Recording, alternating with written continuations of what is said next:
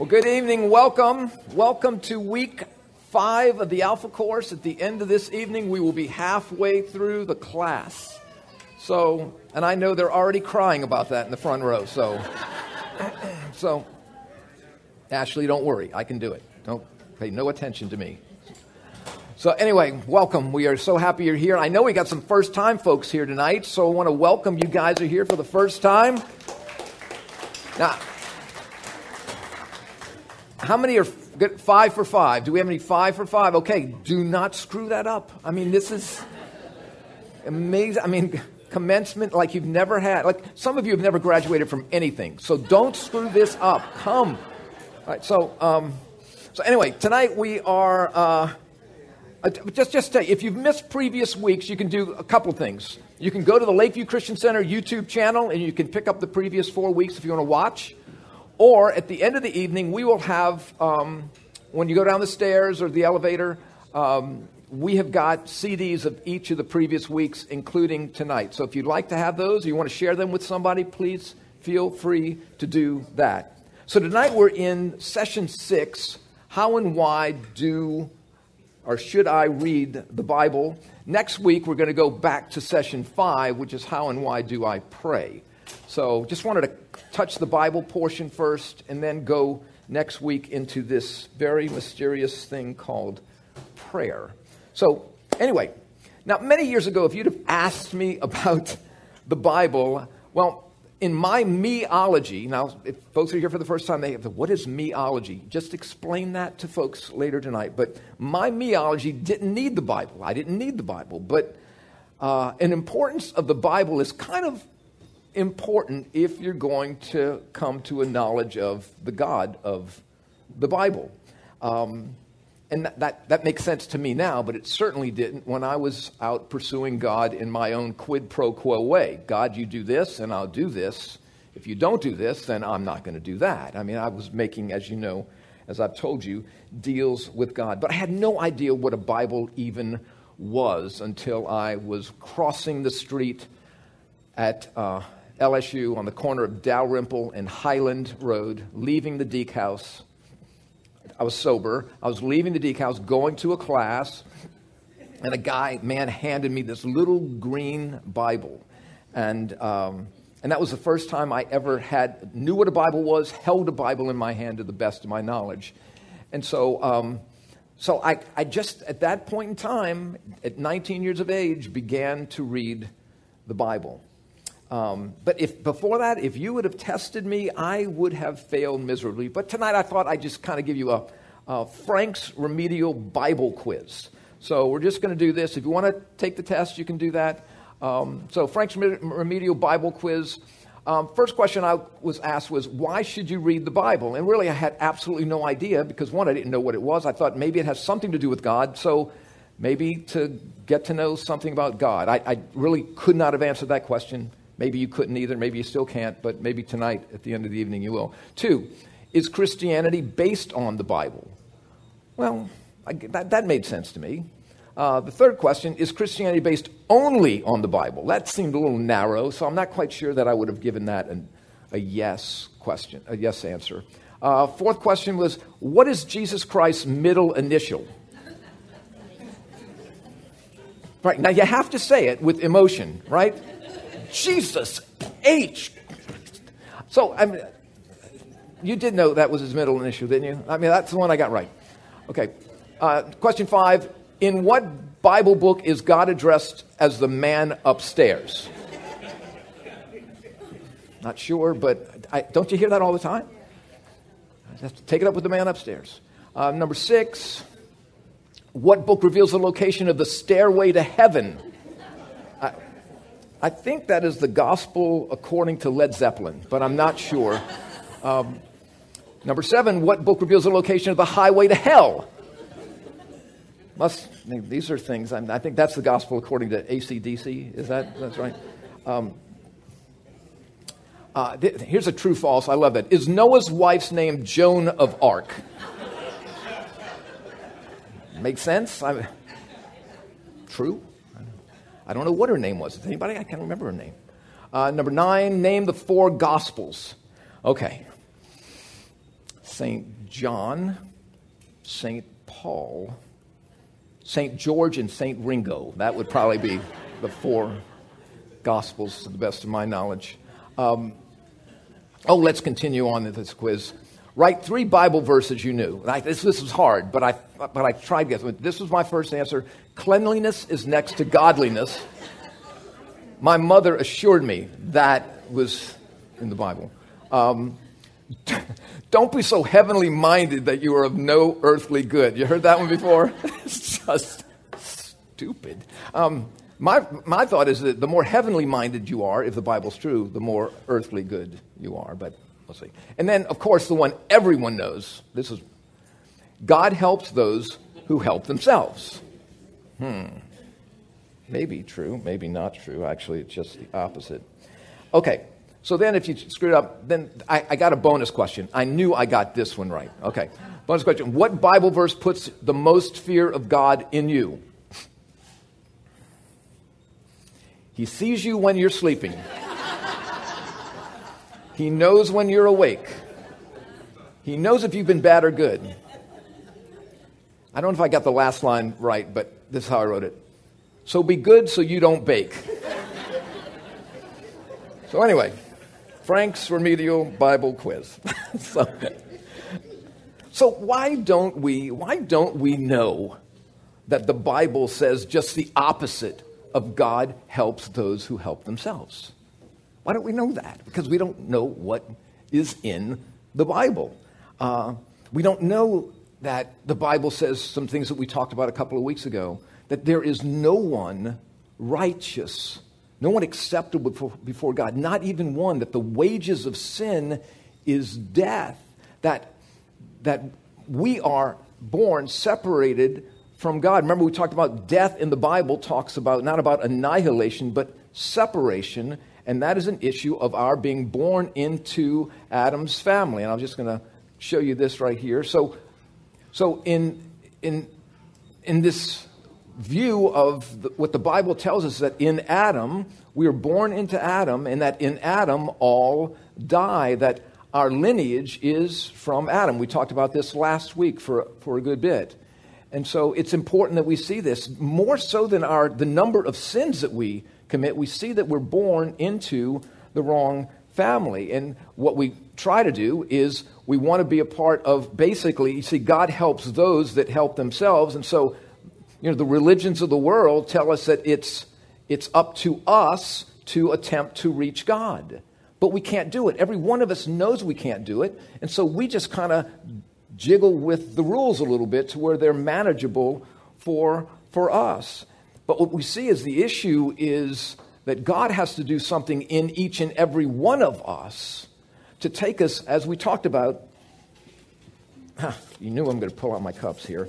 Take us out of Adam. We're all born into Adam and place us into Christ. He needs to give us new life. So when it came to the Bible, because I hadn't read it, I assumed things about the Bible and I just thought stereotypically. I just grew up believing something and not believing something else, or not even knowing what else there was to believe. I never imagined for a moment, had you ever imagined for a moment that the issue that we had with God was not so much all the things that we did wrong, though that was the issue as well, but that we were born into a family because in Adam, I was born into Adam. I was born of Buddy and Carolyn Loria, and Buddy and Carolyn Loria hadn't lived, then they wouldn't have lived. And I draw my lineage all the way to Adam. And God told Adam, The day you eat of the fruit, you shall surely die. And so we inherit death and separation. And that is why we need to be, the Bible says, born into a new family. We need to be born into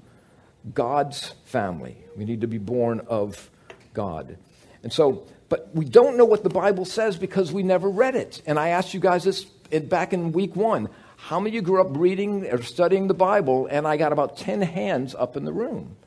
And so we really don't have a knowledge of what the Bible says yet. We'll call ourselves Christians.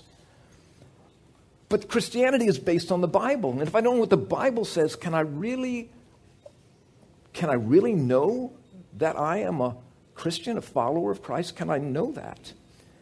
But the things that bother us, uh, bothered me about the Bible, maybe bothered you about the Bible, are things that because we take so much, or at least I did, I assumed so many things about the Bible. Maybe some of these are the things that you would assume as much as well. You can't understand it. Why read it? You can't understand it. It's just too, it's too hard. I mean, there's so many different interpretations. Who's to know what the right one is? I mean, you've, you've heard these things, haven't you? Um, it, or it's all bad news anyway, so why should I just let the Bible pound on all the more guilt that I already have? I don't, I don't need that.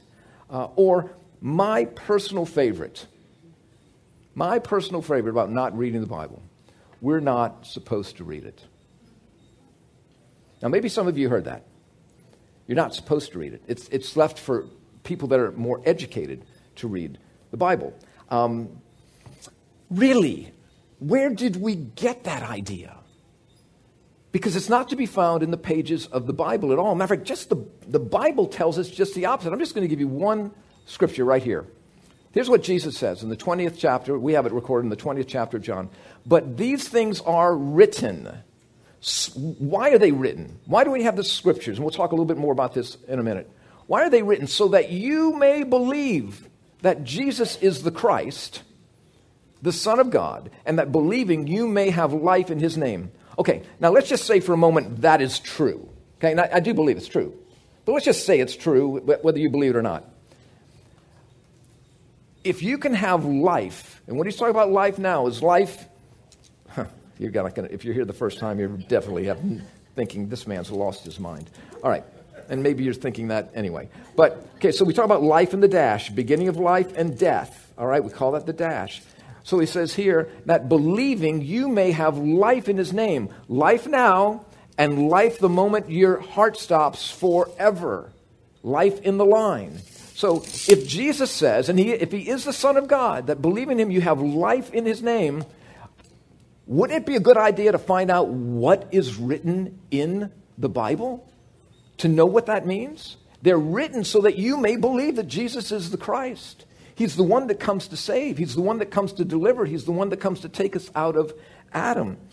He's the one that comes to give us joy and peace in the midst of the challenges of this world. It's what he says he will do. They're written so that uh, we know what it means to receive the gift. We know what it means to say, I do, to t- be taken, as I said, out of Adam. So, top of page 34, why read the Bible? Now, let me just ask you a question. I think this is interesting. Don't, don't answer the question, but just to yourself. Um, how many of you would say you've spent more time reading the Bible in the last four Tuesdays than maybe the last four years? Maybe the last four decades. So, so again, even if you leave here saying, I don't believe any of this stuff, at least you will have had an opportunity to find out what the Bible says and what it doesn't say, and what it teaches and what it doesn't teach. These things are so important. The Bible is the written revelation, according to what the scripture says, it's the written revelation of the mind and the heart of God. He wants us to read his story because it includes every one of us. He wants us to know him and he wants us to know us.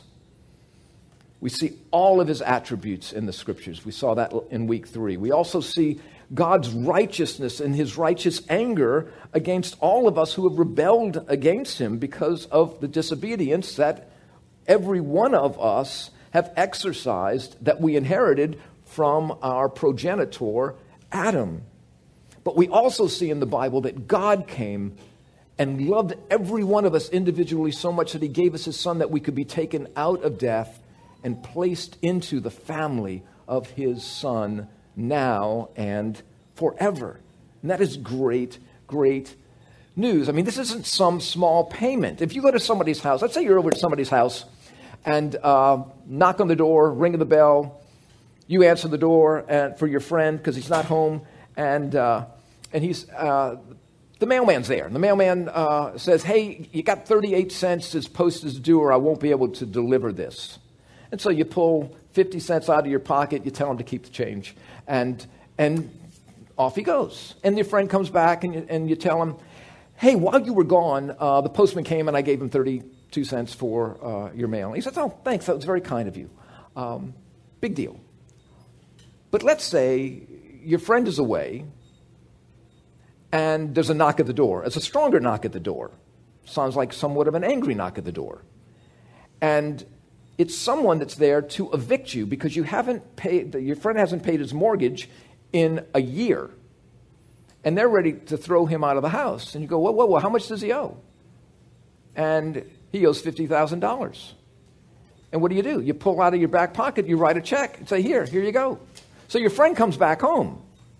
And he said, hey, I understand you didn't pay your mortgage for the last year. He says, yeah, I just don't, don't have any money. So, well, I just want you to know the bill collector came by and I just gave him $50,000. How would you feel about that, personally? See, it's one thing to pay a 32 cent stamp. It's another thing to pay a debt that you cannot pay. And the Bible tells, about, uh, tells us about a debt that you and I owe that we are incapable of paying.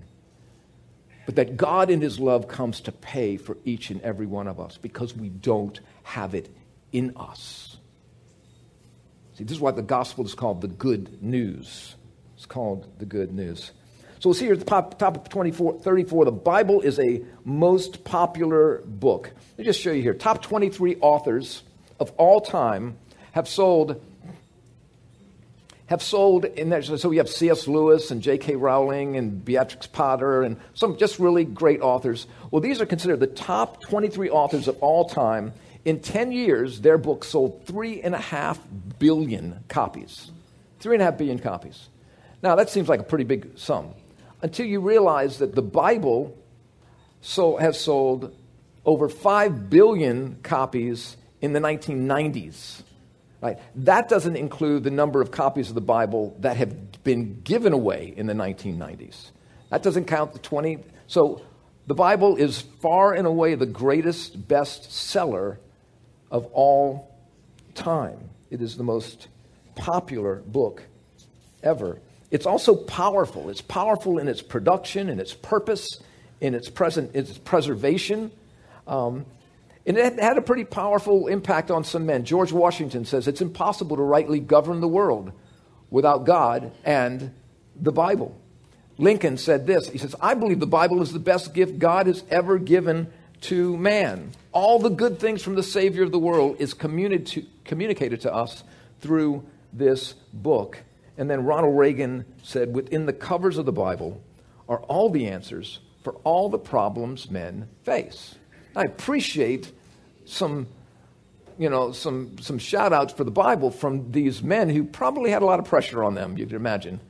Uh, but they look to, they turn to the Bible. The Bible's also pretty amazing in its preservation. Now, look, there are so many things we could talk about in terms of the Bible. We're just going to, this is a introduction to the Bible. We're just going to hit on some of these things here. One is, again, in terms of preservation. And these things are, I think, historically encouraging and intriguing whether or not you are a believer in the authenticity of the Scripture or not.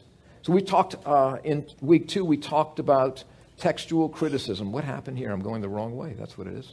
Um, we talked about textual criticism. Remember this? This is the science of textual criticism criticism whereby an ancient manuscript is determined to be valid, believable, or not. And there's three aspects of, te- of the bibliographical test of textual criticism the quantity of manuscripts, okay, ancient documents. How many do we have remaining? We don't have any of the originals, more than likely. Um, the quality of the manuscripts, the consistency. Are all the documents saying the same thing or pretty close to the same thing? That would be the quality of the manuscripts. And then the time span. What's the time span between the original autograph and the copies? And so we saw with the New Testament, there are more copies of the New Testament by far than any other work of antiquity. And the, and the time span between the original and the manuscripts is incredibly small. So that's something that you may want to look in yourself. But there's some other things here. Um, Nelson Glueck, considered one of the greatest archaeologists in the history of archaeology, he was the pr- president of Hebrew Union College, said this. He said, It may be stated categorically that no archaeological discovery has ever controverted a biblical reference. Scores of archaeological findings have been made which confirm in clear outline or in exact detail historical statements in the Bible. And by the same token, proper evaluation of biblical descriptions has often led to amazing discoveries.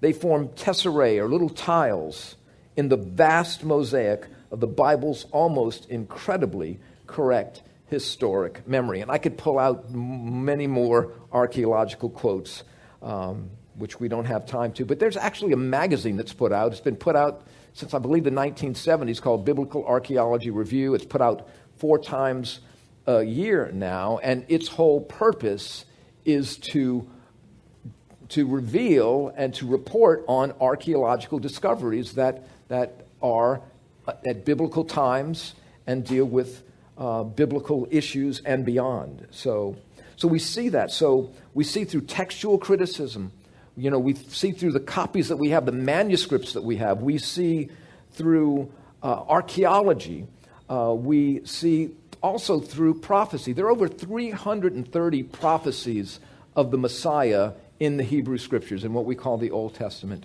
And uh, in, a, in a book called Science Speaks by Peter Stoner, uh, he said he said that there would be no way for one person to fulfill all of those prophecies.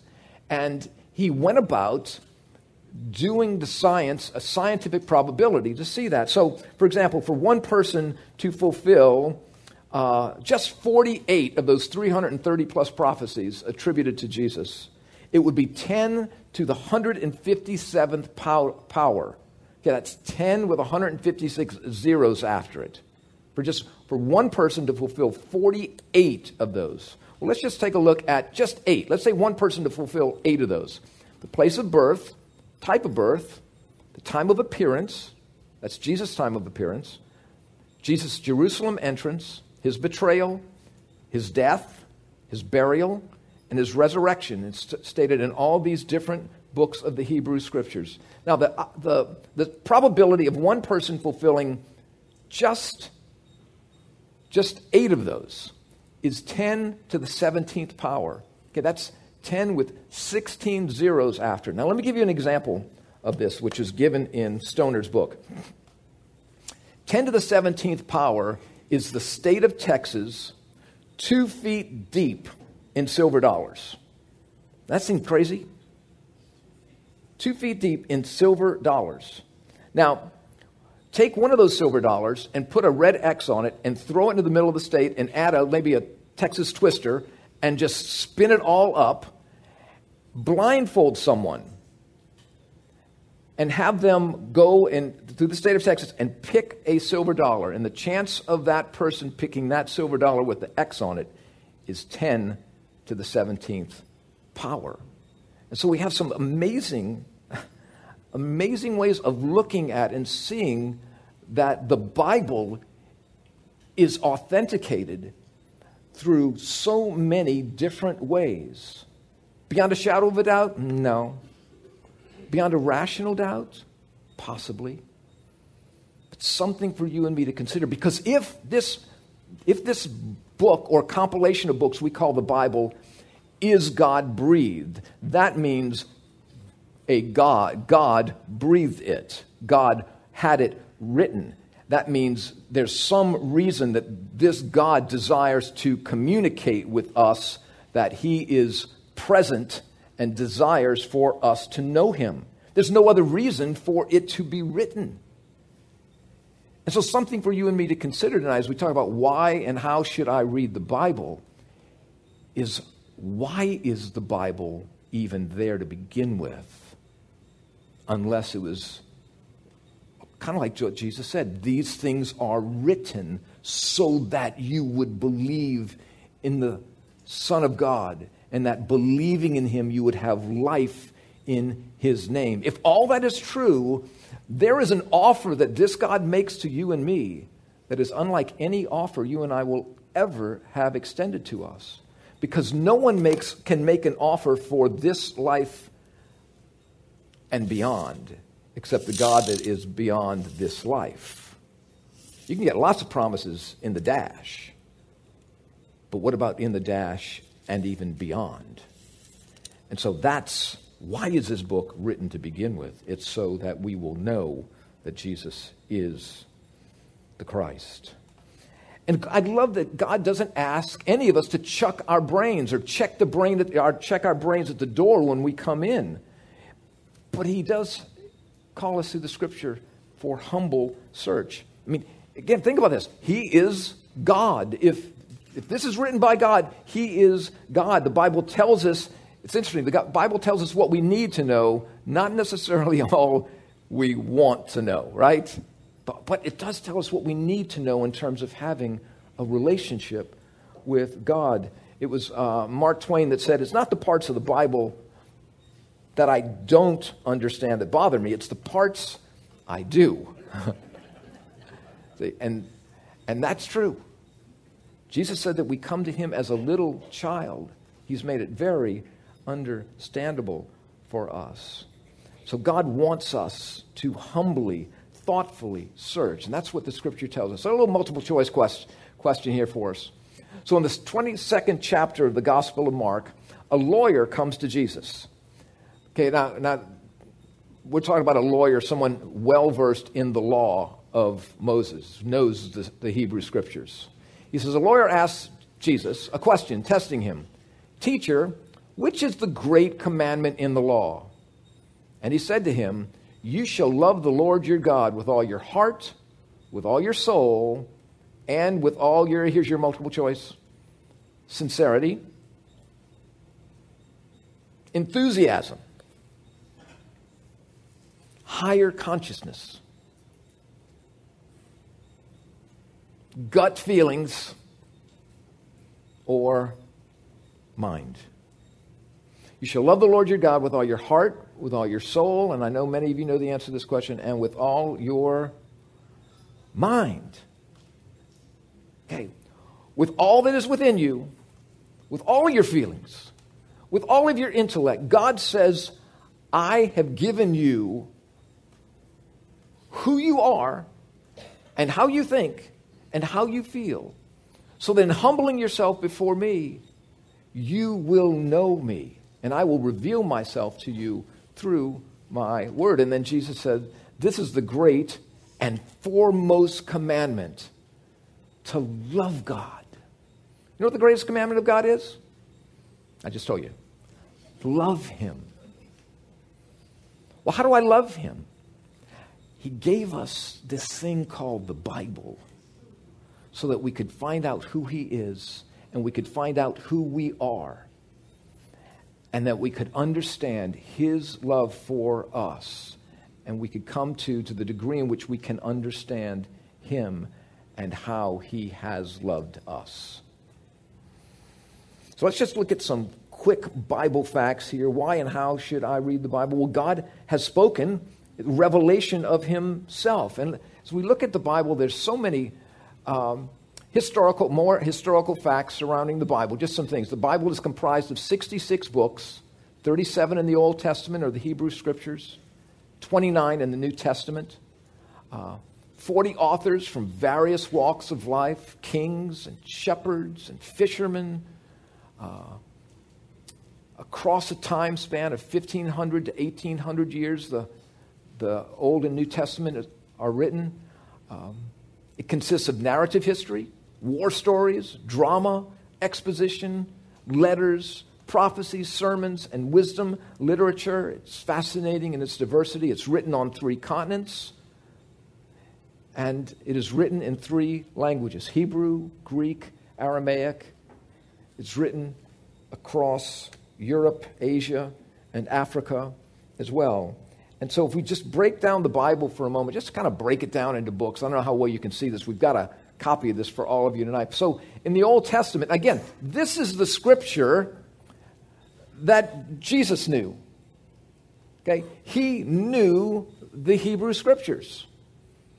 And we see the law makes up the, the first five books of the Bible.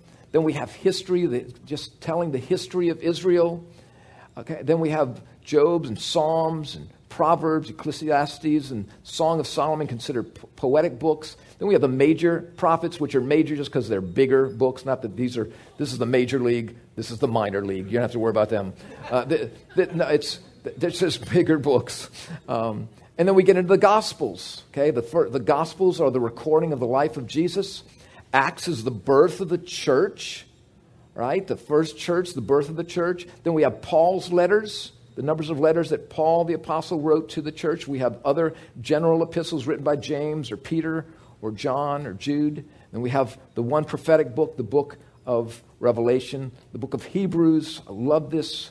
Uh, the book of Hebrews. We don't know who the author of Hebrews is, uh, but, it, it, but it truly just dives the believers, the Jewish believers, into an understanding that Jesus is the fulfillment of the law of Moses. He is the fulfillment of God's promises. He is the Messiah promised by God to Israel. So, so the Bible reveals in writing what you and I can see externally, we can see in the creation, but we also know internally. There's something inside of us that we know that there's something bigger than we are. We see on the outside, as, but there's a sensation that we have on the inside saying there must be more than this. So why should I read it? Well, if true, it has all the questions, it has all the answers to all the questions we are to have about life. God comes to give us those answers. But unless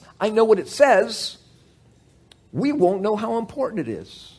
And like I told you, and maybe you're in that same camp that I was in, I had no idea what was in it. I had no idea what it said about God. I had no idea what it said about me. See, the Bible's purpose is to direct us to God. So, um, let, us see what he says. So, Paul writes to Timothy, a new, a new pastor in Ephesus, he says this to Timothy All scripture is inspired by God, and it is profitable for teaching, for reproof, for correction, for training in righteousness. Now, so we see here, scripture's written so that we'll know that Jesus is the Christ, and believing in him, we'd have life in his name. The scripture is written so that you and I can profit now, this is not American profit we're talking about. Not that it's not, but this is about profiting in our souls and in our spirits. And the scripture will teach us and reprove us and correct us and train us in righteousness. Now, remember, I told you that we were in Adam. If we, if we haven't have yet to surrender our lives to Christ, we're still separated from God in Adam. But when God, when God gives us his life. He takes us out of Adam and gives us new life in Christ, and he trains us in him who is righteous. He trains us in himself, the righteous one. And I, love this because this teaching and this reproving and this correction and this training is all in love. Everything that God does in terms of revealing himself to us is in love. Yes, love motivated it teaches me that Jesus bore the anger and wrath that God had for me. There's no greater news than that. And so we see here that the Bible is basically our instruction man- manual for life. I mean, you and I can't put a bike together, much less put life together on our own, right? And I, I don't know if you've ever had this experience. Um, but let's just say it's Christmas, you've got kids, right? It's late, Christmas Eve. And this bike still needs to be put together. And, but of course, you know how to put a bike together, right? You're an American. Of course, you can put a bike together. Uh, and so you, uh, you take it out and you start putting all the bike together, and pretty soon it's looking pretty good, and you just about got it all done. There it is. And then on the floor, you notice this one piece. It just doesn't seem like it fits at all. And then what do you do? Yeah, you read the instructions after you've put the bike together. Uh, and, and this is what it says. You see the spot, you see that little piece that was, that's still on the floor there. And the piece in the, in the instruction manual, it says, important.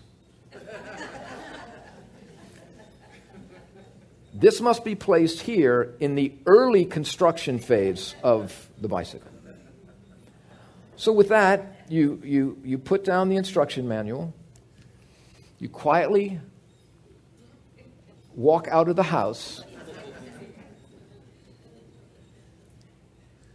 and you say, Curse you, Mr. Schwinn, I hate you. Now, you're blaming Mr. Schwinn. Schwinn's a brand of bicycle, for those of you who didn't know that. Um, you're blaming Mr. Schwinn when he told you the way your bike fits together. But you, of course, you, Frank, you knew how to do it. Um, but we kind of do that with God. He's given us this, this thing called the Bible. He's made sure it was assembled and made its way to us from thousands of years ago as our instruction manual. So when I say, Curse you, God, why'd you let that happen to me? Well, I actually tell you about that, Frank, in here, so that you'll understand. I am aware. I told you that in this world, you would have tribulation. In this world, you would have missing bicycle parts in your life, and you need to know that. You need to pay attention. And the issue is just that the issue is need. It really is need. See, if I don't have a need for something, if I'm not hungry, I'm not going to go to the refrigerator. I don't have a need. If I have gas, feel like I have gas in my car, whether I do or not, I'm not going to go to the gas station because I feel like I've got, I've got gas in my car, whether I do or not. So these things, need is the issue. Need is always the issue. And it's what the Bible tells us we have whether we sense we have a need or not. The Bible says you and I have a need that nothing in this world, nothing in the dash of life will f- fulfill. It just won't. No matter how successful you may be, no matter how much money you may have in your bank account, if you're in the stock market, you, whew, it, I don't know what it did today, but it was bad. So things are just not going in the way we want them to, but there's no assurance on this side. But unless I know that there's a need greater than I, I am not going to seek beyond myself. Now, last week you may remember that I took you to Niagara Falls. Remember that? We had a great time. Wasn't it awesome? Um, and we talked about Blondin. You remember Blondin, the great Blondin? He took a tightrope, right, uh, stretched it across the falls, and he took his manager and he put him in a wheelbarrow and he took him from one side of the falls to the other. And, and we talked about that and said, what if Blondin, let's say we're a gathered audience of people here at Blondin, at Niagara Falls. And he came to you and said, I can take a person, put him in a wheelbarrow, and take him from one side of Niagara Falls to the next. Would you get in? So you can say, Yeah, I believe you can, but until you get in, you really don't. But why would you? Because you know the moment one of you says you're going to get in, you know what's going to happen, don't you? Everybody's going to pull out their phones.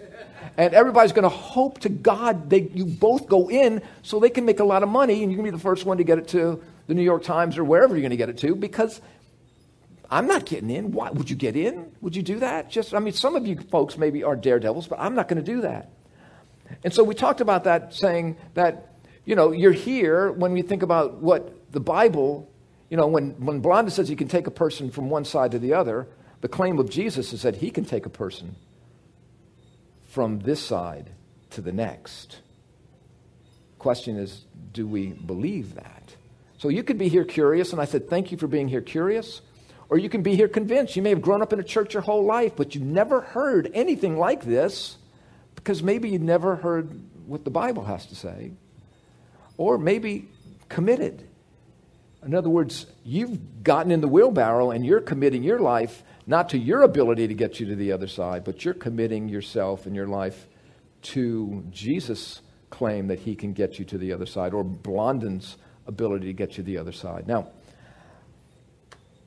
so here we are. We're all here. We're at Niagara Falls, okay? And I am talking to you. The, the falls, the rapids are on the other side of me. Now, when you came in, there's only one way to get in and one way to get out. It's the same way. But it's a tremendous amount of foliage between the exit and the entrance and the falls. Well, all of a sudden, I look and the entire entrance and exit to the falls is on fire and it is blazing. You're feeling the heat on your back right now? Do you feel it? You don't feel it yet? Okay. So, so question is, what are you going to do? Okay. There is no way to get out. Now, you can try to run through the fire, and you're going to die. Or you could try to tightrope your way across, telling me to get out of the way as you get yourself across. Or you can just try to dive in and see if you can survive, which no one has. Or you could hear Blondin say, I can take a person, put him in a wheelbarrow, and take him from one side of the falls to the next. You see, until you and I recognize that we have a need that is bigger than ourselves, until you and I see that no matter how good we think we've been, we don't know for sure. And if what the Bible says is true, my goodness will never commend me to God. It never will.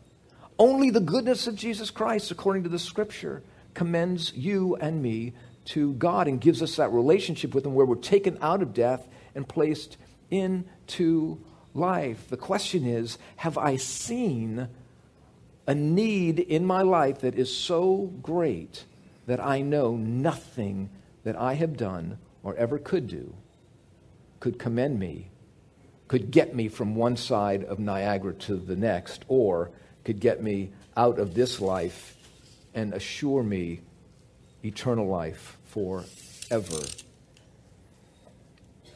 And so, did, so when I saw my need, that's when I started paying attention.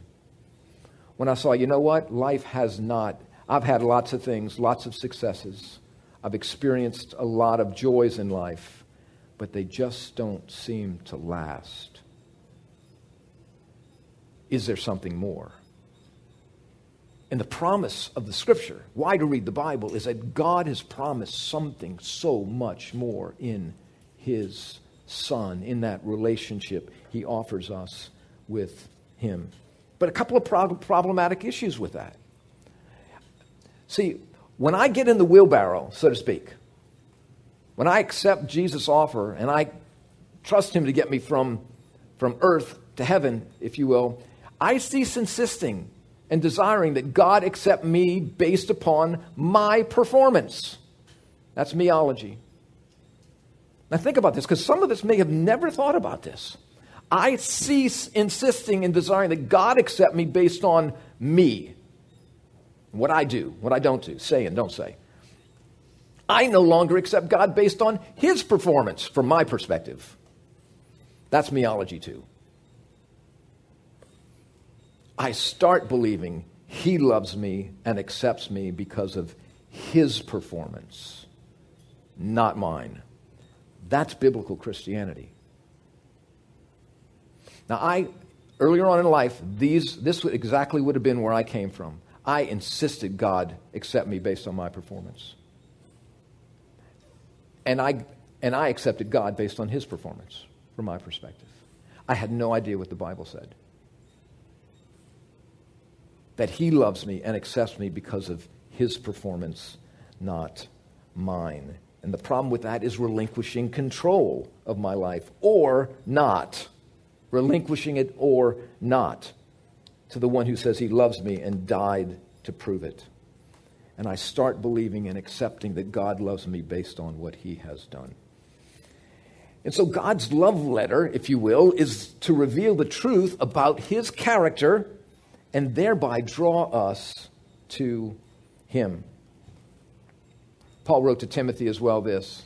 He says, That from childhood you have known the sacred writings, which are able to give you the wisdom that leads to salvation through faith, which is in Christ Jesus.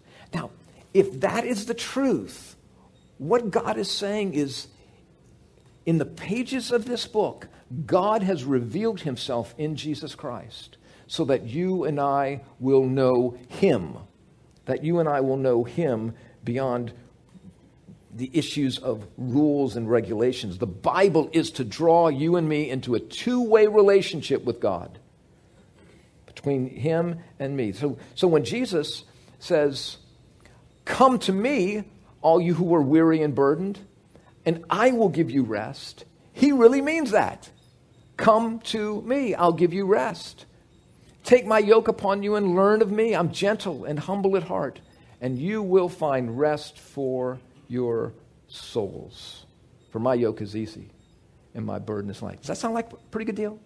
Any, anybody weary, burdened in your soul? I'm not talking about physically, but weary, burdened in your soul. He says, Learn of me. How am I going to learn of him? These things are written that you may know that Jesus is the Christ. Gentle and lowly in heart, and you'll find rest for your souls. Jesus doesn't say this Come to me if you're weary and burdened, and I'll give you more to do. He doesn't say that. Come to me if you're weary burdened, I'll give you more rules to keep, more obligations, more things for you to be tested to see if you really love me or not, you hypocrite. That's not what it says. He says, Come to me, and I will give you what nothing on this planet can give you rest in your souls, in your, in your whole mind, your whole being. He offers that to us. Nobody wants a relationship uh, where it's just more and more rules, more and more demands, Make sure you're here. Make sure you don't go there. Make sure you say this. Make sure you don't drink that, for heaven's sake. Make sure you do drink this. Make sure all of these things that you're doing, make sure the list is there. That doesn't give me rest. That just adds to my burdens. Jesus said he came to do for you and me all that we could not do for ourselves. That's what the Bible reveals. Jesus said, I didn't, he said, I didn't come to, to abolish the law. I came to fulfill it. Why? Because you, Frank Loria, cannot. I came because I love you so much to do for you what you could not do for yourself. And he reveals that to us historically through his word. You see, Jesus said this. He says, The thief comes, and you'll hear he's talking about Satan. We're going to talk about evil in just a couple of weeks, week seven. The thief comes only to steal, kill, and destroy. He comes only to steal, kill, and destroy. To kill, kill and steal and destroy what? Come to me if you are weary and heavy burdened. He comes to destroy our rest, our sense of God, our desire to even know God. Says, But I have come that they may have life and have it more abundantly. Jesus' promise is that I come to give you life now in the hectic pace of this world, and I come to give you life forever on the other side of your last heartbeat. That's what he has promised to offer. And as we talked about in week two and week three, his resurrection affirms that to us. So the Bible says that we are made in the image of God, relational. Now let me just let me just prove this to you.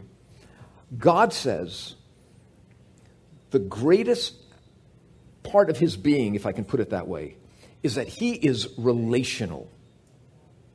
He is relational. And we are made in the image of God. Well, let me just show you this. Let's just go to a funeral home right now. Okay. Um, you're at a funeral and you're standing over a, a casket.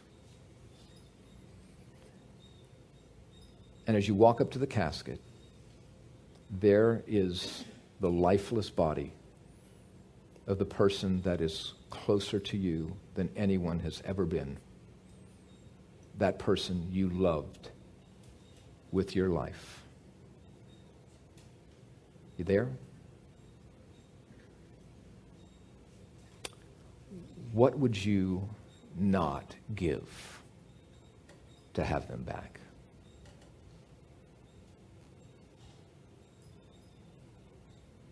You give everything. So, what does that prove? In the deepest sense and essence of our being, we long for relationship above anything else.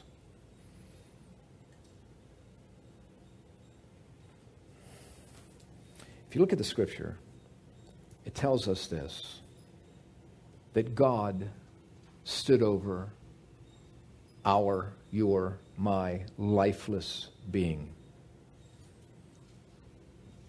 And he gave his son to get us back. Because God loved us so much, he gave his son so that our lifeless, separated from him beings could have life. God loves us, and he died in his son. Jesus Christ died to prove it. He directs us to himself through his word. Uh, so Paul writes this. He says, faith comes from hearing, and hearing through the word of Christ. Okay? So we keep seeing these things that God says, I'm drawing you into my word so that you will know me. Uh, my wife and I, Annette and I used to write letters back and forth to one another. Um, she has embarrassed me at times by reading them publicly. Um, and, uh, but I hung on to every one of those letters. I think my mom threw them away, to be honest with you. But, um, but she's got all those letters. But you know what happened? Because she was in, I was in Baton Rouge, she was in New Orleans. And what those letters did were drew us all the more tightly together. Again, this predates email or anything else. This is where you had to take the letter, bring it to the mailbox, put a stamp on it. You had to actually write with a pen or a pencil. Um, and and as I read them and collected them, I read them and read them and read them and read them and read them over and over again. And those letters made me long to be with her more and more. There's a day coming, the Bible says, when God will come and get us. And this letter will be replaced by the letter, the Word of God. See, when Ned and I were finally married and together, those letters just kind of just weren't important anymore because we were with one another. But how those letters cause us to hunger more and more for one another. In a way, it's what God's letter does to bring us to deeper and deeper hunger for Him until we're with Him. And so He desires for us to know that. So, in, in your manual, I think it's on page um, 35. If you want to turn there real quick, if you got it out, page 35, I'm just about done.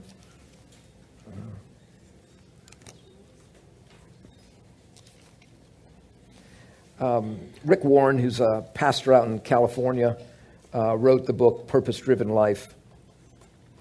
He says, reading the Bible generates life, it produces change, it heals hurts, it builds character, it transforms circumstances. It imparts joy. It overcomes adversity. It defeats temptation.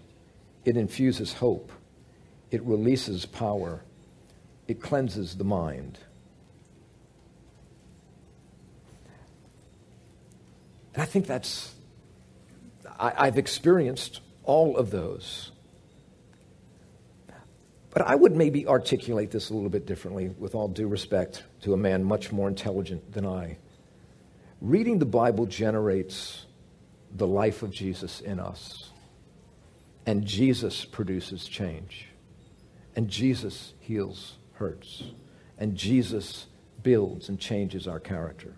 And Jesus transforms our circumstances. Jesus imparts joy, overcomes adversity, defeats temptation. Jesus infuses hope. Jesus releases his power and cleanses the mind this compilation of books is for the purpose of revealing God to us. Now, what I did not go over is okay, now, how do I read it? And that's something we're going to go and look at tonight at our tables. What should I do? How do I read the Bible? I had no idea. Well, hopefully, tonight, by the end of this evening, we'll have some better ideas of how to do that. And so, next week, we'll be in session five How and why do I pray? Because there are fascinating things about prayer that we need to know about. So, sure hope to see you guys again next week. Let's take a quick break and let's get back to our tables and find out about how to read the Bible.